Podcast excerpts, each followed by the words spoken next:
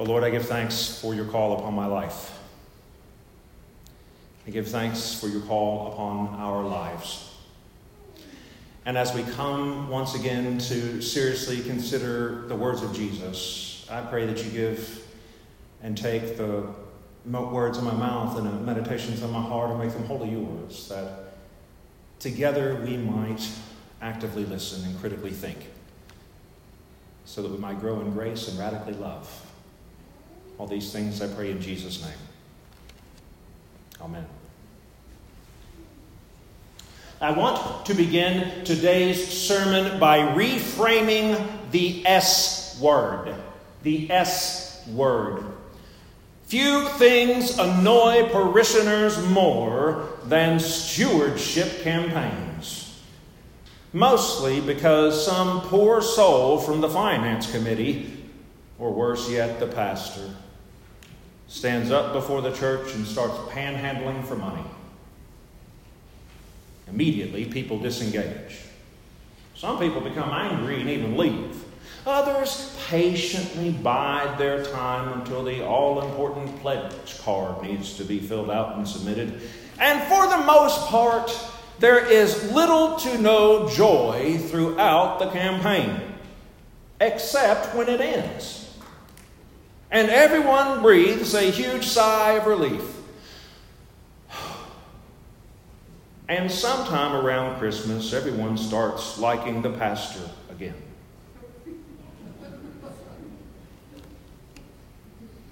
If stewardship were only about money, then I, like you, am not interested in it. And I'll be honest, I'm not one to beg anyone for anything, so I'm certainly not going to stand up here for the next three weeks and panhandle from the pulpit. Because panhandling from the pulpit for money, that's not stewardship, that's fundraising. And stewardship is not fundraising. You hear that again. Stewardship is not fundraising. Stewardship is recognizing that God owns everything. Stewardship is understanding that we've been created to manage the life and the resources that God has given us. Stewardship is accepting that we have responsibilities, not rights. And that we will have to account for how we have used our life and our resources to further God's kingdom. Stewardship is remembering that we receive a reward for our faithfulness that is out of this world. Now, I know explaining to you that stewardship is ownership and management, accountability and reward probably means very little to you. Why? Because it's missing the why. You know, the why of things in life has always been my driver. Because if I understand the why and I believe in the why, I'm all in. I'm sold out. So indulge me for a moment as I share with you that the why of stewardship is heart. The why of stewardship is hard. Jesus said, For where your treasure is, there your heart will also be. There's a, a pastel up there. There's a picture of a pastel um, of a not so famous artist whose parents were not very well off. In fact, they were just barely making it just barely making ends meet. This family with very, very little money saw something in their child's play drawings that made them go, We need to find this child art lessons. And so they scraped together whatever they could, each working two jobs, so that they could get this child art lessons before school once a week. And when this child did this pastel, this child was seven years old. That's not bad for seven, is it? That child was me. And my parents, y'all, there were times that we were just flat broke. But they invested in me. I don't think that my parents had a defined dream for me other than that I be free and that I be resourced to pursue whatever my dream might end up being. My parents invested into me. They invested into my talents. They invested into my heart.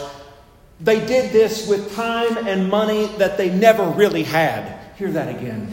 They did it with time and money that they never really had because I was their treasure. I was their heart. You see, treasure is so much more than money, it's what your heart values. Friends, wherever you are deploying your time and your talents and your treasure, that is also where your heart is. Now, I've been on my journey here with you since, since I began this ministry with you. And I've been on this journey to discover where the heartbeat of Calvary Church is. In various meetings, whether it be church leadership meetings or getting to know you meetings, thank you for those of you that came out to those. I have asked this question What is your dream for Calvary Church? And sometimes I'm met with puzzled looks. And sometimes I'm met with immediate responses. Here's the number one response I've received to be debt free. I ask in various meetings and in various get togethers, what is your dream for Calvary Church? And the number one answer I've been given is to be debt free. Y'all, that's a great goal. Absolutely fabulous goal the goal of being debt free. Amy and I have that same goal to be free of the ginormous student loan debt that we carry. We have that same goal. But I want you to hear this because a goal and a dream are not the same thing. If I built my life upon the goal of being debt free, I would only ever think about how to make more money to pay off the debt. Consequently, I would build my life on scarcity, thinking I never have enough. When God has more than provided for our needs and for some of our wants.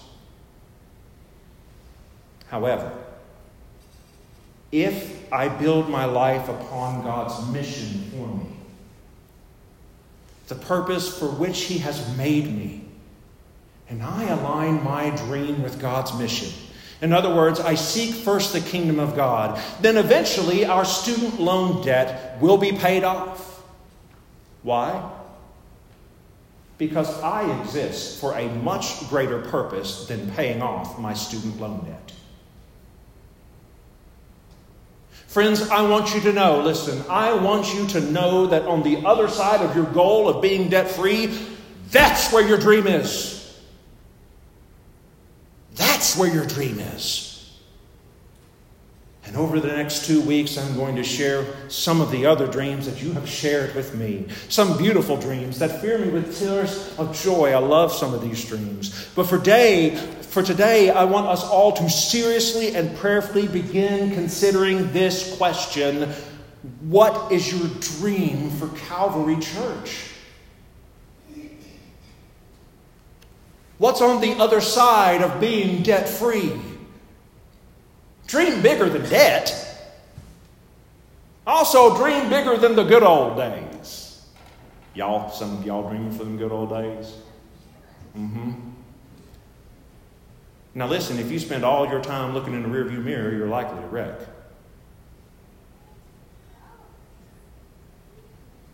You see, God has empowered us with the Holy Spirit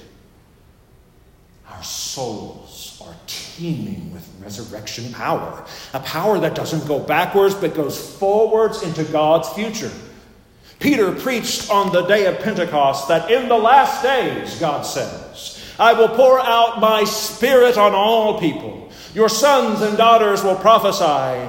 Your young people will see visions. Your old people will dream dreams. Friends, I am neither young nor old, so I'm doing both right now. I'm dreaming. And I'm prophesying. I'm prophesying to the older among us start dreaming again. Start dreaming again. And to the young among us, God has a dream. He has a dream for you and a mission for Calvary Church. So prophesy. Tell us what we need to hear so that together we can dream God's dream for Calvary and make a plan to get there. Oh, Lord God Almighty, I pray that you wake back up Mighty Calvary Church from her slumber so that we might claim the mission you've given us. Because stewardship is not about money, and neither is treasure. It's about heart. Stewardship is investing your resources at the intersection of your dream and God's mission. Hear that again. Stewardship is investing your resources at the intersection of your dream and God's mission. We have a mission. We have a story. We have a story to tell to the nations. We have a story. We have the story of Jesus and his love. We have heartbeats that are beating for Jesus Christ. We have a mission to make disciples of Jesus Christ for the transformation of the world. That's our mission. And, brothers and sisters, there is a world around us right now, all around this neighborhood and beyond, whose hearts are not beating.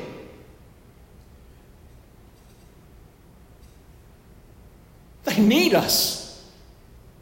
They need us to live into our mission to share the story of Jesus and his love by being Jesus and his love. And listen, listen, when Peter preached this sermon 1,988 years ago, it was already the last days. We've been in the last days for a long time, and we've never been closer to the return of Jesus Christ than today. So, friends, hear the urgency in my voice because I do see the signs of the times. I see the love of most grown cold. I see a lost and a hurting world. And I know that Jesus will return when his gospel reaches to the ends of the earth. And we are almost there. We are almost there. We are part of that final push. And the faithfulness of our stewardship is part of that final push. Stewardship campaigns offer us the opportunity to recommit to recommit everything about ourselves to Jesus' mission our time, our talents, our treasure, our lives, and our hearts. And I think that's exciting. Because we know that everything we give towards Jesus' mission never rots, never fades, and can never be stolen. Jesus says, Do not be afraid, little flock. For your Father's been pleased to give you the kingdom. Sell your possessions and give to the poor. Provide purses for yourselves that will not wear out, a treasure in heaven that will not be exhausted, where no thief comes near and no moth destroys. You already know this, but it's worth saying again. There is nothing we own that doesn't already belong to God. And that includes our bodies, right? We don't get to take those with us when we leave this earth either. But we do take our hearts. We do take our souls. Right? And we get to take everything that is written on the fabric of our souls with us. So don't be afraid to step out in faith. After all, it was the little flock of Jesus who stepped out in faith nearly 2,000 years ago and now that flock is a third of the world's population. Does stepping out in faith work? Absolutely. Stepping out in faith works. Aligning the dreams of our hearts with God's mission works. Stewardship campaigns should not be a time of dread and bitterness and miserliness. Stewardship campaigns are meant to bring us joy. We're blessed. We are blessed to commit for the first time or to recommit the entirety of our person and our resources to a kingdom that never dies. You know, there's a lot of fabulous organizations in the world in which people donate money to, but there's only one that has the cure for death.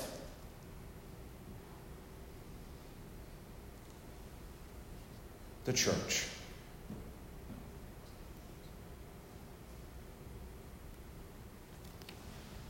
There is nothing more fun.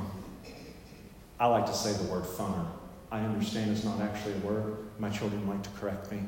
So I said, There's nothing more fun, but I'll be honest, ain't nothing funner than stepping out in faith to invest our lives at the intersection of our dream and God's mission.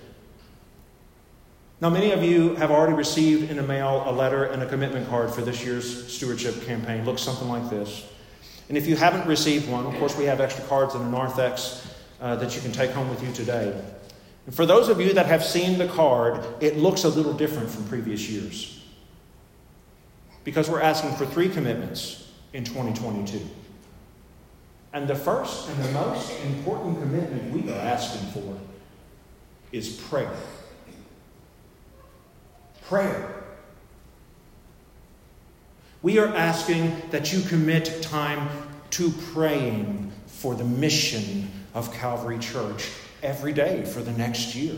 I'm unapologetically asking you for it. Will you pray? Consider the prayer possibility. If 1,000 people prayed for only 60 seconds every day for 365 days, that would be 21,900,000 seconds of prayer for the mission of Calvary Church. Do you know what God would do with that kind of prayer? He'd set the neighborhood on fire in all the right ways. And I know I know many of you already pray more than a minute a day, but can you imagine if all of us prayed? And I can tell that not all of us do. I can tell. I feel it. So, friends, if you're not already praying, please start praying. Please to commit to just one minute of prayer a day.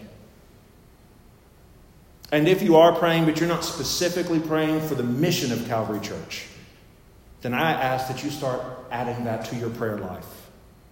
Pray for our staff and their families by name every day. Pray for our program ministries like music and youth and children. Pray for our outreach ministries like the Cupboard at Calvary Food Pantry. Y'all, that's awesome. Y'all pray for Calvary kids because the staff and the children and the families that are connected to that school, y'all, that is our mission field. And please, if you're not already doing so, pray for me. Pray for me.